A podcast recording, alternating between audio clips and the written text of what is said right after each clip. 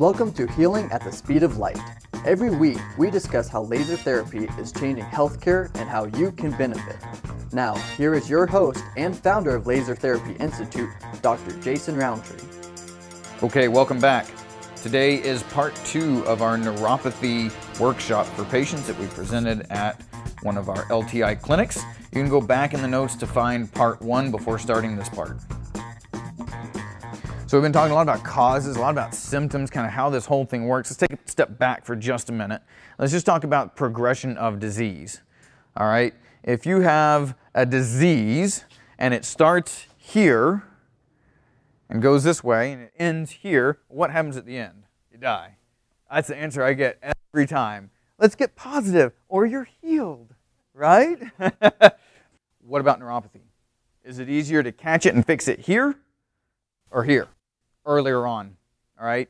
So the sooner we get into some of this stuff, we can figure out the cause, what's happening, what's happening to kind of create the problem. We can start doing the repair. The quicker and the easier it'll be. That's another reason why I'm really passionate about doing stuff like this. Because most people have been told there's nothing you can do, and they've been just moving right along this timeline. And by the time I finally get to them, they might be all the way over here, and then we've got a real fight. I'd rather see you right here so we can just get it taken care of right away.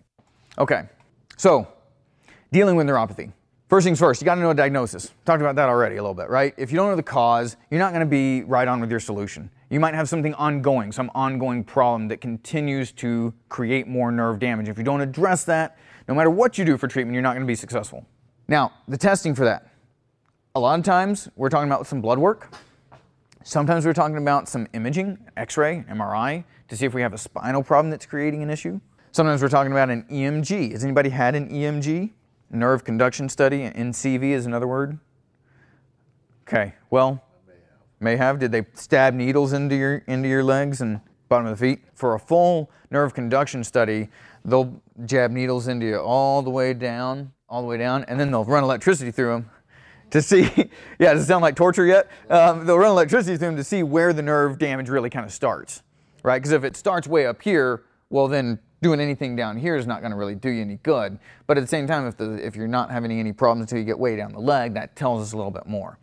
That's not one I like to order very much, unless we just have to, but that is another pretty common one. Sometimes they'll do a biopsy. They'll take a chunk of skin off the out of the foot or off the hand, and then they'll like actually count and, and measure the nerves in there and see what those are like. Has anybody had a biopsy for neuropathy? Okay. All right. It's, it's not super fun, but it's not the worst. It's probably not as bad as the, the, the EMG there. But part of that is kind of figuring out, you know, status wise, like this is our, this is Elizabeth, our nurse practitioner here, actually measuring like how, how far up do those symptoms go? So we have a kind of a baseline for where things are at. So we can establish, is it getting worse? Is it getting better? We've got to have the testing to know because, like I said before, with a vitamin deficiency, that's real simple. You start right there, you can end right there a lot of times. Sometimes we have to keep going through some of those tests. We have to know where this is coming from, what's created it, what's causing it. And then you have to decide once you've got an answer are we talking about treatment or not? Is there a treatment that we're going to be trying to pursue for whatever's caused this or not? Now, your conventional treatments. First, still, even with conventional, you want to correct the problem. If they tell you you have diabetes and you have diabetic neuropathy, what do they want you to do? They want you to handle your diet and maybe take some medications to handle the sugars, right? That's, that's trying to correct the cause. Again, we don't really do a great job right now in US healthcare of figuring out what that cause might be, but that's, that should be the first thing, is stopping whatever that cause is, correcting that if it's something that's ongoing. The next step for most of the conventional therapies is medications. So they typically will recommend starting with Lyrica. They can also go with gabapentin. Um, that's one I see the most actually around here is, is gabapentin prescribed pretty frequently. Neurontin was the brand name for that one. Uh, and then they'll usually, uh, if it's pretty severe, they'll throw in an opioid medication as well. And then many, many times they'll also include antidepressants. So um, gabapentin, gabapentin, Neurontin, um, pregabalin as well, uh, Lyrica. Those are nervous system suppressants. They kind of just do one of these to, to your nervings, right? So you just can't feel as much. Does that probably have some problems elsewhere? Yeah. Yeah. Are there side effects? Absolutely. How about side effects with this one? yeah. Yeah, definitely. We're gonna. I'm gonna get on a little bit of a soapbox here in a few minutes on the opioids. You'll have to excuse me, but I just I can't can't stay away from it. Um, but yeah, absolutely. Now this one, this one is yes, ma'am. Are antidepressants recommended for neuropathy? Because a lot of times they actually do help with some of the pain. They can help to suppress some of the pain, but then also, yeah, because it's nerve-related pain, you know, rather than a. It's not even necessarily always for depression. Um, many times they'll, they'll give you an antidepressant because it has an effect on the nervous system and the nervous system is the one that's sending you those pain signals, so it helps to cover up some of the pain signals. It can also involve depression. I mean, if you've just been told that you have a lifelong progressive disorder where you're just going to slowly feel less and less and feel more and more pain, that's a little depressing, right? Yeah, so, so sometimes it, it's both. Sometimes it's both. Now, the last one on here is IVIG. Who's heard of that one? Anybody? Okay, IVIG is actually pretty cool. We'll talk about that here in just a minute, but I'm, I'm gonna I'm gonna soapbox you for just a second here because um, I, I, just really have some issues with this stuff. So medications, medications are most commonly administered treatment for neuropathy, right? They can reduce some of the symptoms. They always have side effects. They don't actually resolve or usually even stop the progression of neuropathy.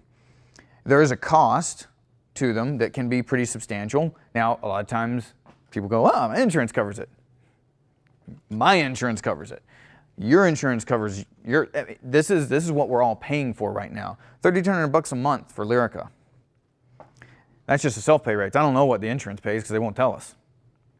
All right, we're all paying for this somehow. Now, there's still, even with a with an FDA-approved medication, a one in five chance of causing, causing a serious reaction. Um, anybody ever take Darvocet? It's a really, really weak opioid. Really, really weak. It was on the market for like 50 some years. Yeah, I had it. I sanded off part of the skin on the back of my hand. They gave me some Darvocet. It's pretty rough. Anyway, this thing was on the market for like 50 years. Anybody know why it's off the market now? Because it was causing heart failure. And they knew it and kept it on the market for another 20 years. They knew it. It was outlawed in Europe. Guess what we did here? Ah, we'll be all right. so when it comes to medications and whether or not those are really a good way to go, I'm usually going to say that's probably not the best way for us to go. If we can avoid the medication route, that's going to be better. Uh, right now, we're tracking about 128,000 deaths per year, which is the same as strokes, due to medications. Before I get into some of the problems with antidepressants, um, there's, there's significant issues with opioids, right? We, we consume almost 90% of all the opioids used in the world, and we're not even 5% of the world population here in the US. That's a problem. That's a major problem. And not that you just need to be in pain, but opioids have been given out way too freely. And now they're trying to reel that back in because it's been ridiculous. And so now we have even more of a problem with heroin. Because if your doctor won't give you any more of the opioid medication to control your pain, it's not that you need to get high, it's that you need to be not miserable and non functional. Because once you go into an opioid withdrawal, the symptoms are just horrific. Horrific.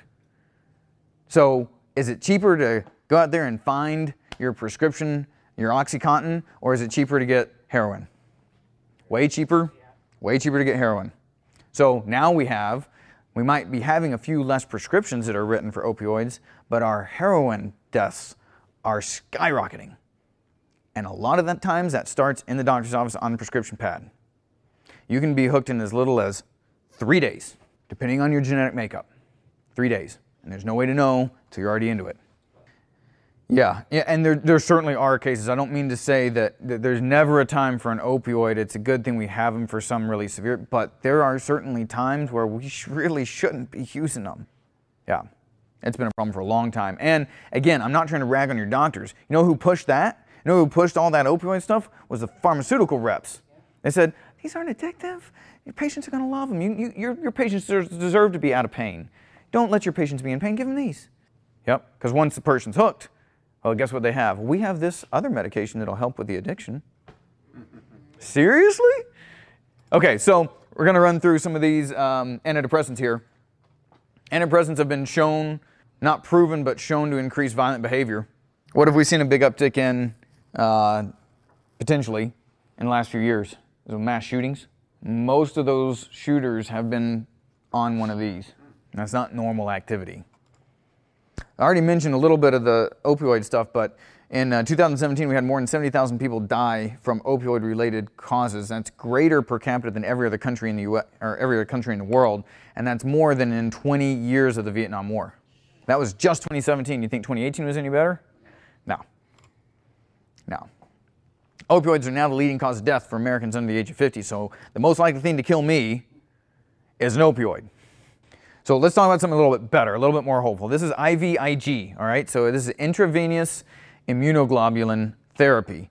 Now, what that is, is a, a blood product. It's prepared from a bunch of different donors.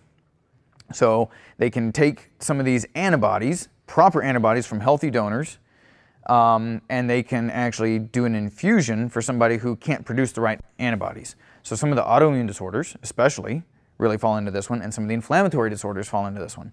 Because if you can inject, if you can get some of the correct antibodies, then it will do an Im- immunomodulatory action, meaning that it kind of balances out the immune system, so it prevents you from having that continuous irritation. Yes, ma'am. So is that like a proton treatment?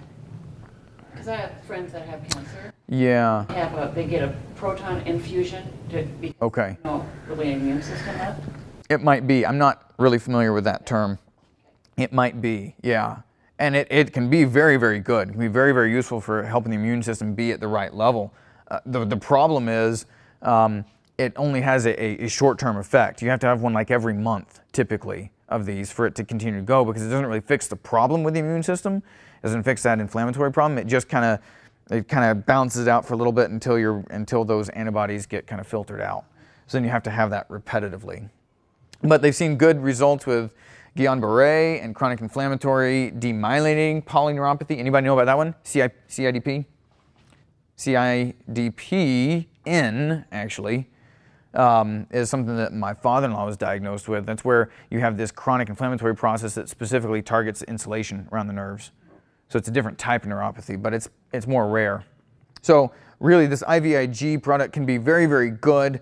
The, the thing is it can be very costly. Sometimes insurance doesn't want to cover it. Um, and then you have to go and have that infusion done typically every month until either the problem is resolved or, or you just have to keep going if it's an autoimmune disorder. Yeah, yep, yep. And, and that gets hard for the insurance to swallow after five, six, seven, twelve of those. So hopefully it will get cheaper and more available because it really is a good therapy to have done. But we're still kind of limited on the evidence, so we'll, we'll see how it goes here. Subscribe to this weekly podcast for more great information. Find a certified laser therapy clinic near you at lasertherapyinstitute.org. If you are a healthcare provider, check out our practitioner focused Laser Therapy Institute podcast. Thanks for listening.